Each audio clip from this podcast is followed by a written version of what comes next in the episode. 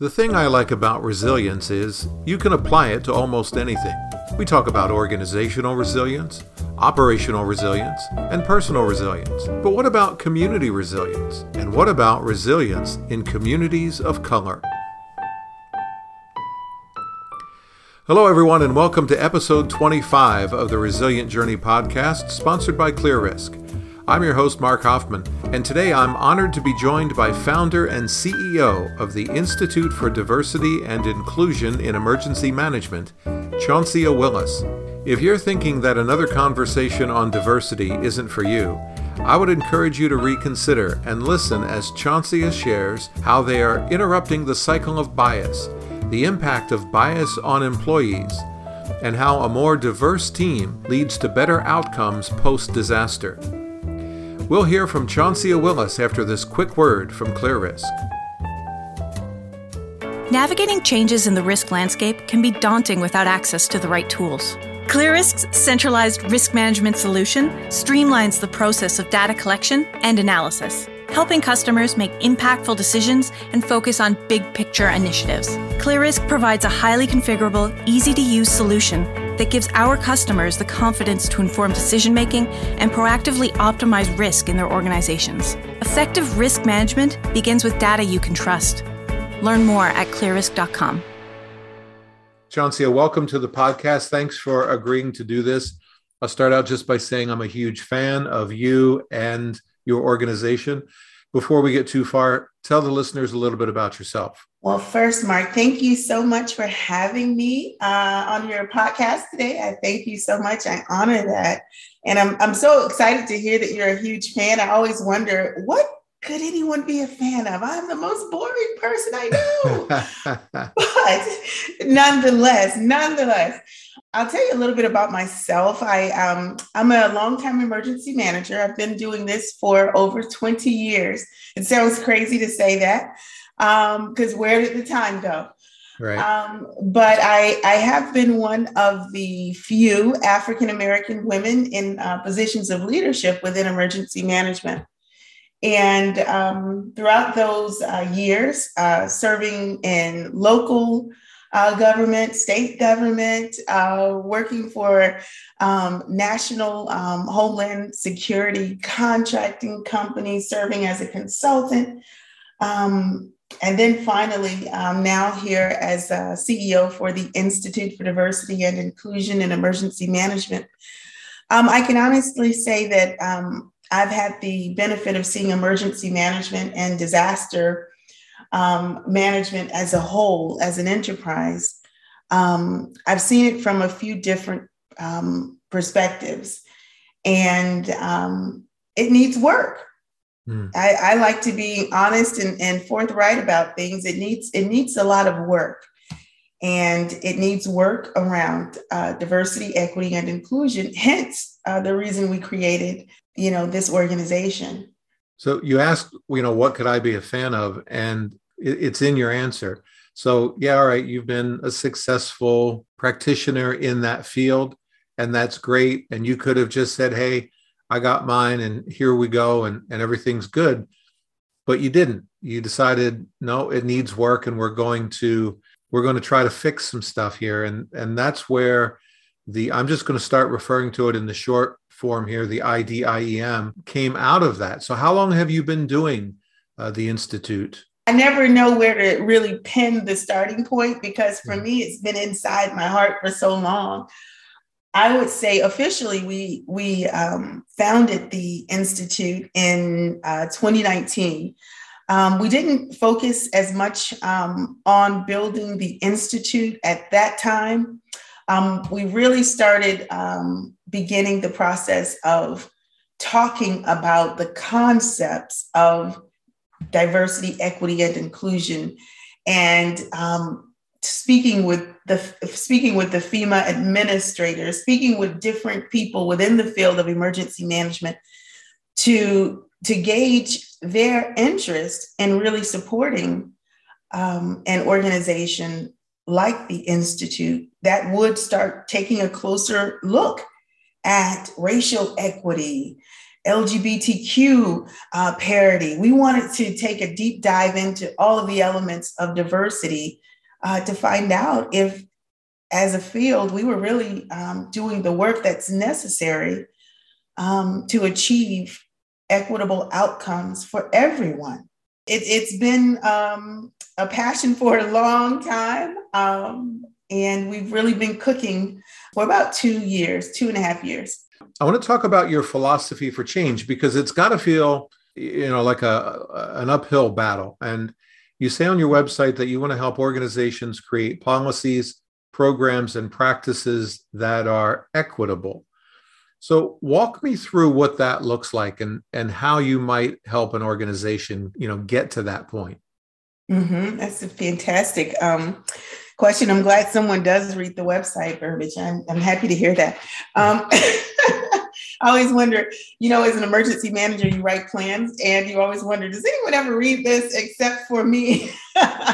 but yeah, so, um, you know, a lot of organizations have indicated that they know that there is um, room for improvement and um, whether it's by you know doing something that they themselves um, recognize was um, not the right approach or they want to make sure that they're doing the best for the communities they're serving. They want to make sure they're doing the best for their internal staff so, one of the ways that we come in and we partner with these um, different organizations, one of the strategies that we use is, is uh, we begin to take a look at the entire system of that organization from its recruitment, its um, its promotion policies. We look at even the um, the organization's mission. Does it have a special uh, consideration for diversity, equity, and inclusion. You know, many times we'll get calls from organizations from around the country and they'll say, but Chauncia, we, we just don't get any applications from um, people who are, are, are representing diverse backgrounds or people of different uh, racial um, makeups. We just don't get those applications. And I say, mm, let me take a look at at what at what your organization looks like, um, just aesthetically. And so it, it, could be something as simple as um, a job description that is actually exclusive and not inclusive. It could be um, uh, it, it, could be something as simple as um, some organizations have um, issues with retaining people of color. And I, I can I can I can I take a look at the meeting schedule? Who's who's invited to these meetings? at what time are you interacting with these um, different elements of diversity? There's something there that's not welcoming. And so we have to identify it and we we literally sit down with you and go over it. So um, you know, we say I-DIEM, but um, our organization is made up of uh, disaster um, management practitioners, but also diversity strategists, equity strategists, and inclusion strategists who know how to operationalize um, all of those different aspects within organizations. Um, so, in addition, we have a team of researchers um, as well who are looking at the data, um, who are conducting surveys, hosting um, focus groups, um, getting that feedback so the organization is informed. Um, and they also handle the plan review, where they go in and they look for equity in the plans to determine if it's feasible for equitable outcomes, because you can tell from the beginning. so, all that stuff is kind of boring and technical, but we love it. it's not. It's not boring at all. At least I hope it's not boring because we're spending time on the podcast on it. Um, but but I think it's very interesting, and it really speaks to what you're trying to do is change the organization's culture and commitment to diversity.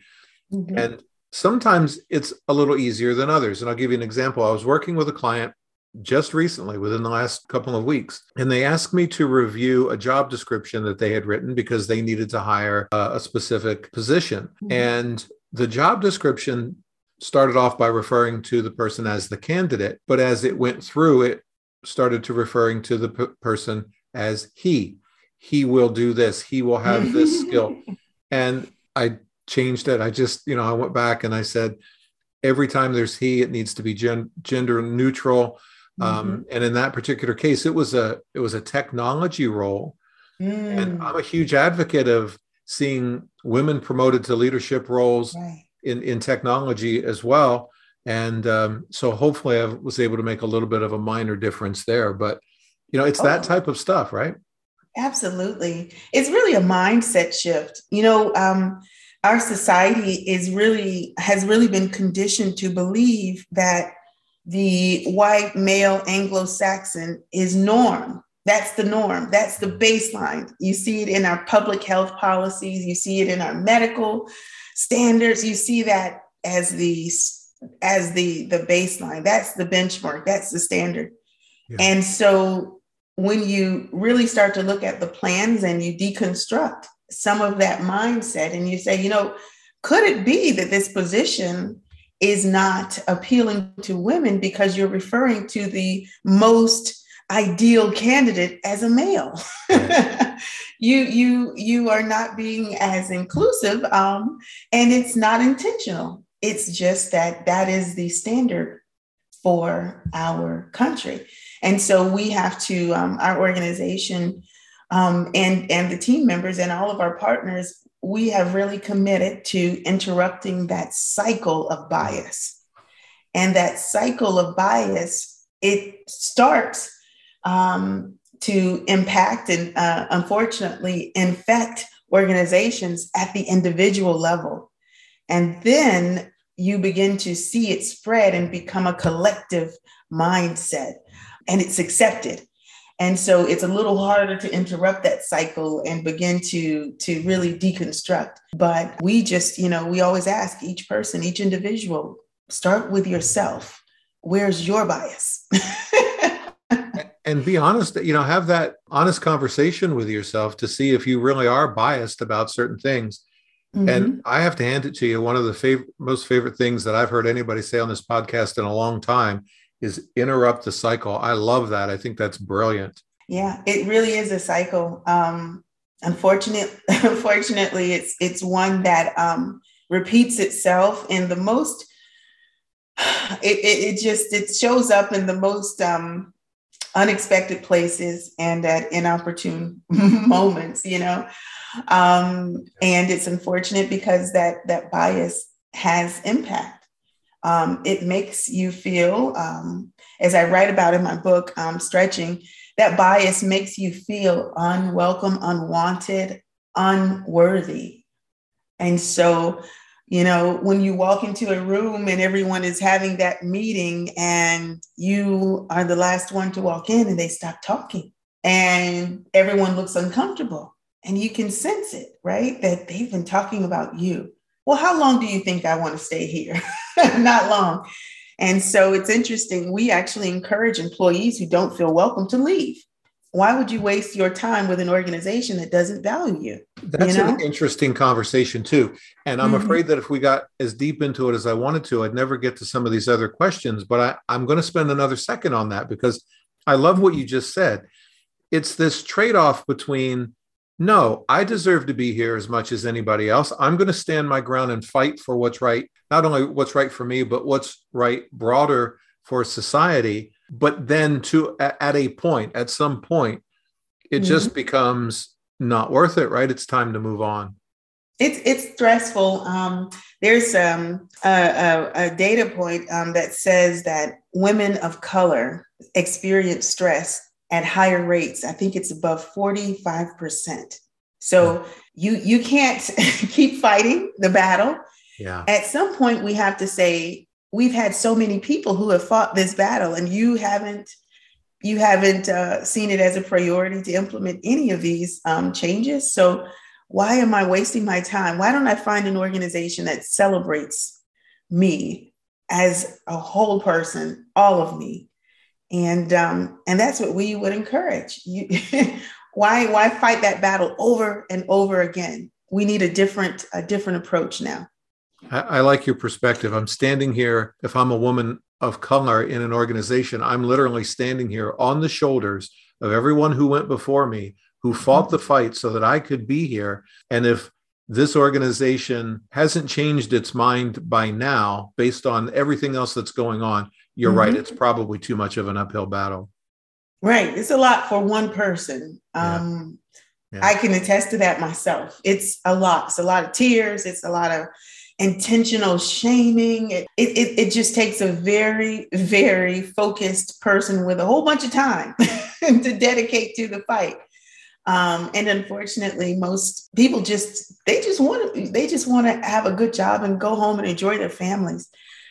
They don't want to stand there and fight every time they come into work. So, I so agree. yeah, more more about that in the book and other areas. we'll, we'll put a link to the book in the show notes, and I would encourage people to to get it for sure. Some of the goals that you lay out as an organization are well, they're all very interesting, but there's one that I want to jump on since we talk about resilience here, and that is building resilience in communities of color and underserved communities. And you talk about doing it by supporting innovative mitigation and adaptation projects. I don't know what that means. Can you uh, help me out? w- w- explain that a little bit. I love it. Okay, so so um, in the world of emergency management, we run um, parallel with uh, with the work that's being done on the climate resilience side, right? So there's a lot happening with climate change, sustainability, and adaptation. Um, I just uh, wrote an article with the Climate um, Resilience uh, um, Consulting Group, CRC, on the, um, uh, it's called Why is Resilience So White? Um, and it talks about how all of these uh, different um, areas where there are gaps in diversity actually lead to um, a less prepared community. Right. And so, um, without that level of intentional focus on resilience and looking for innovative ways to adapt to um, the impacts of climate change, whether it's increased heat, whether it's um, increased wildfires, whether whether we're seeing the hurricanes, more hurricanes, more uh, severe hurricanes, hurricanes that are coming in faster, um, with more intensity and less preparation time. Mm-hmm. So when we when we're speaking about adaptation, we're looking for those opportunities to innovate um, so that these communities are not serving as the bumper to the entire state who's experiencing hurricanes. I just spoke with uh, Chief Teresa in um, one of the Native American tribes in the bayous. And sitting there and looking around, you see where the, um, the, the waterways are less lush. They are not as um, as full. The greenery the bayou itself the the the the fishing all of that is impacted by climate change impacts and also oil drilling. Let's be honest um, there's there's oil dr- drilling going on that's terrible for the environment but these are environmental impacts and so speaking with these um, partners that we've developed throughout the throughout the nation but specifically in louisiana um, Chief Teresa used that term. We feel like we're the bumper of the state. Everything that used to protect us here on the coastal areas is gone. It's gone. And so when we come in with our equity response teams to take a look at the um, and find out if there has been any inequitable treatment of underserved or underrepresented communities. One of the first areas we we try to, to get out to are the coastal areas um, and unfortunately, for these tribes, they are experiencing some of the worst environmental degradation that I've ever seen. I've, and also, I've never seen hurricanes and tornadoes like in Kentucky mm-hmm. That have that much. Um, it was so significant. I mean, I've been doing this for years. Um, I've never seen that type of damage concentrated damage where it looks like matchsticks mm. um, have just been thrown up in the air. I've never seen that before. So I know the climate change, like climate change is, is, is having a, a serious impact and it's impacting the most vulnerable first. And right. It, it's terrible. So we have to do something.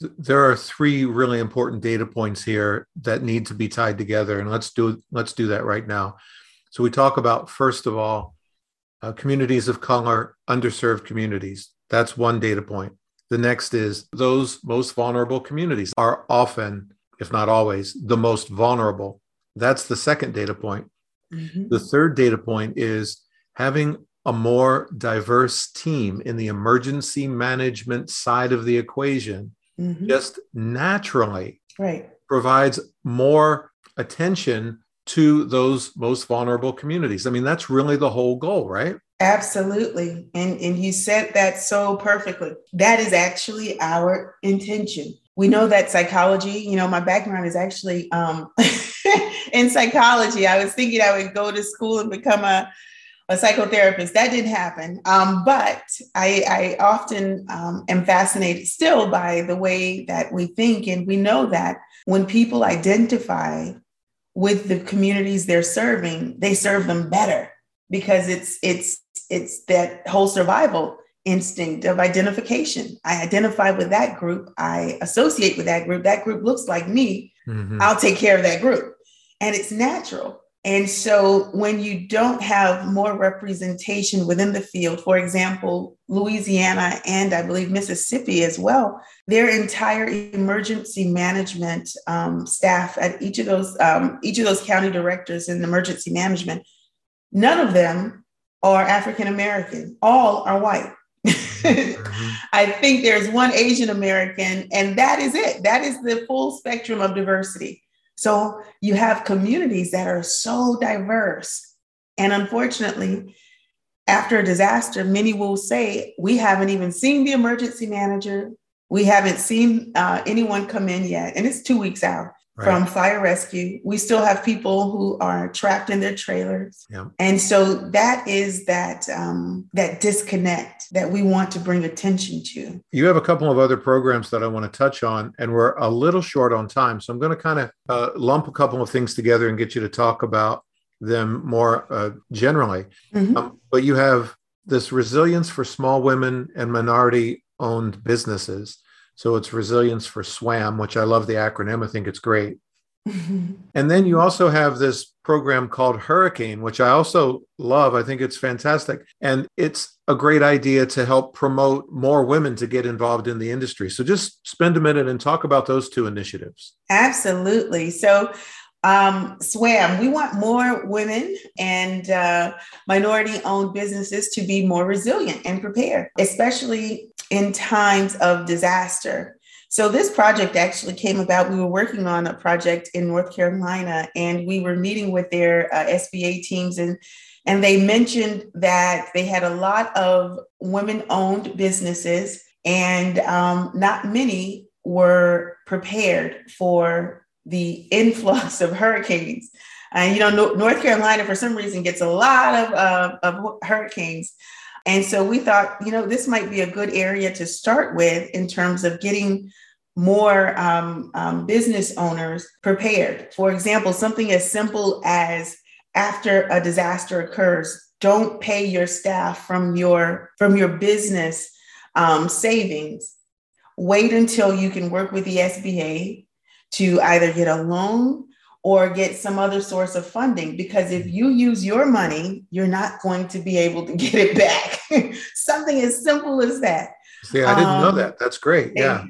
yes, and even working with some of the fisher um, fishermen, where they are keeping their um, information on ledgers, writing it.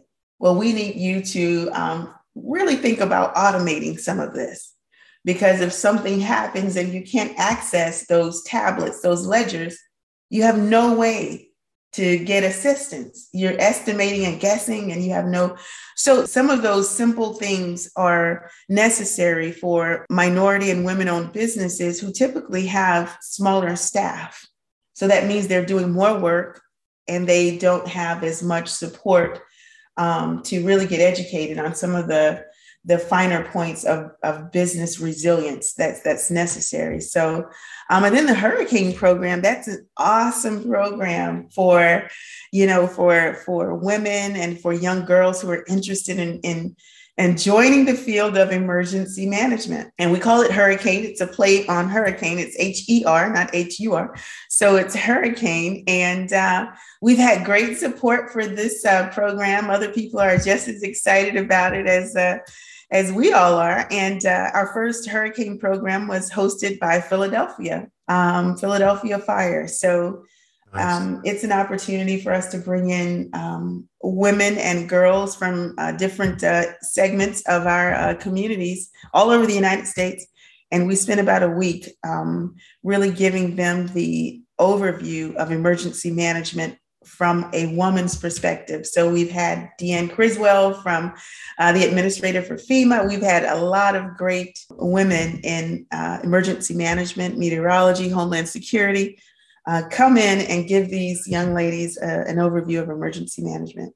And it's sponsored by Farmers Insurance. And so, yeah, that's great that they sponsor it. So, shout mm-hmm. out to Farmers Insurance for doing that and mm-hmm. and for you i mean you're you know you're you're planting trees that you'll never sit under right because the, right. these things take time I, I, it just goes right. to the level of respect i have for the organization and so let, let me ask you this i want to squeeze this question in because i think it's important mm-hmm. um, it's got to be tough it, it has to feel like an uphill battle hatred and extremism are as prevalent today as they were, you know, back even during Dr. King's time, maybe even more so because people are encouraged and more emboldened today, it seems. Mm-hmm. And I'm reminded of Michelle Obama's famous phrase when she said, when they go low, we go high. And that's got to be at the forefront of your mind all the time. Like, what are some of the frustrations that you're facing that that we should be aware of? Mm.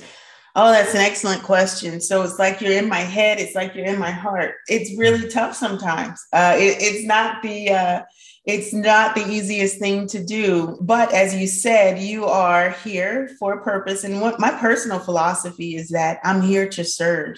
As mm. long as I'm here on earth, my intention and my purpose is to serve others.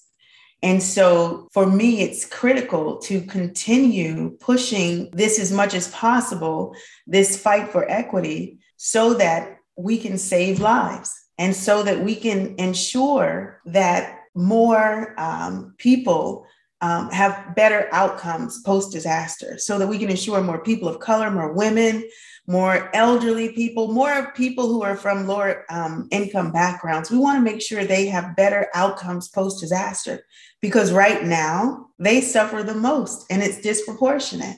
They're impacted the most, their recovery time is slowest. Yeah. And so when you're bringing these issues, and in some cases to to very large forums. I mean, in some cases, we're talking to, I know on, on Monday, I have a group that's about 600 people. And so you're talking about racial equity to bankers, um, to purchasing purchasing um, directors, and you're you're you're asking them to to be more open to um, diversity. Can we can we ask that you become more transparent in your decision making?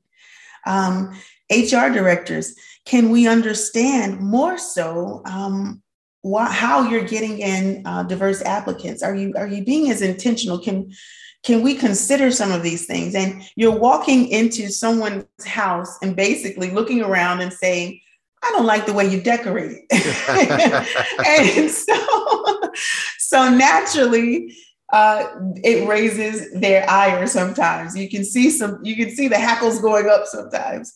Um, and uh, sometimes the, the uh, atmosphere in the room becomes charged. And so, what we intentionally do is we deconflict and we bring it down. So, we train specifically to be those thermometers to change that atmosphere. Let's talk about this in a different way. This is a brave space. We don't have to blame, but what we do have to do while we're here is work together. And we wanted to do that so we can come out with great solutions that are going to benefit a whole bunch of people. And that's that's that's what we want. Um, so yeah sometimes it is difficult. I mean i was just sharing with someone yesterday that um, someone said to me well chauncia how long do we have to keep focusing and, giving these people handouts? And so i said to myself oh my okay um, so it's that it's that uh, it's that mindset of you people are the interlopers. You people don't belong here. You people are uh, using resources that rightfully belong to us. And now you want us to get out of the way and give you a seat at the table. And so that's kind of the mindset and the attitude you get sometimes. Yeah. And, you know, we've had great success in, in shifting that a bit and saying that's that's not the intention and that's not the truth. Let's go, let's talk about the history of all of this. I'll get you out of here on this, Chauncia. I know I'm engaged more just by listening to you speak, and I'm sure listeners are going to want to learn more about the Institute. How can they connect with you and and, and maybe how can they connect with the Institute for Diversity and Inclusion in Emergency Management? Oh, we love we you know we love people. We're all we're emergency managers, so we're all about the people, and we love building relationships. So definitely visit our website um, and take a look at what we're doing. Um, we have a volunteer portal, so if anyone would like to volunteer, uh, and we train you um, to go out with us. In some cases, um, we're gearing up for hurricane season right now. So we know that we will be deploying our equity response teams. Um, and so uh, I can't say that it's a glorious and amazing uh, opportunity, but it is a chance to go out and actually uh, be of uh, be of assistance in, in finding areas where the people who have the smallest voice in some cases and no platform um, where you're actually facilitating that voice and making it bigger, amplifying um, their situation. So definitely look for opportunities to volunteer. And certainly if you just like to, uh, to speak to one of our team members, um, or if you have a project you think might be interesting, we, we love to connect. So um, we oftentimes will say, stay up late at night past 10 p.m.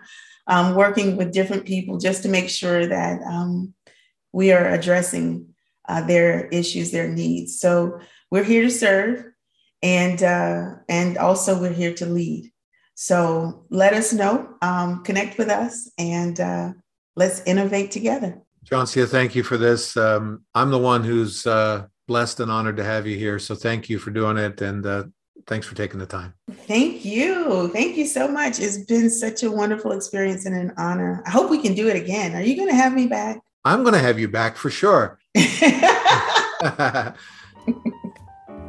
that little laugh from Chauncia right at the end of the interview lets me know there's a lot more to get to know about this impressive woman.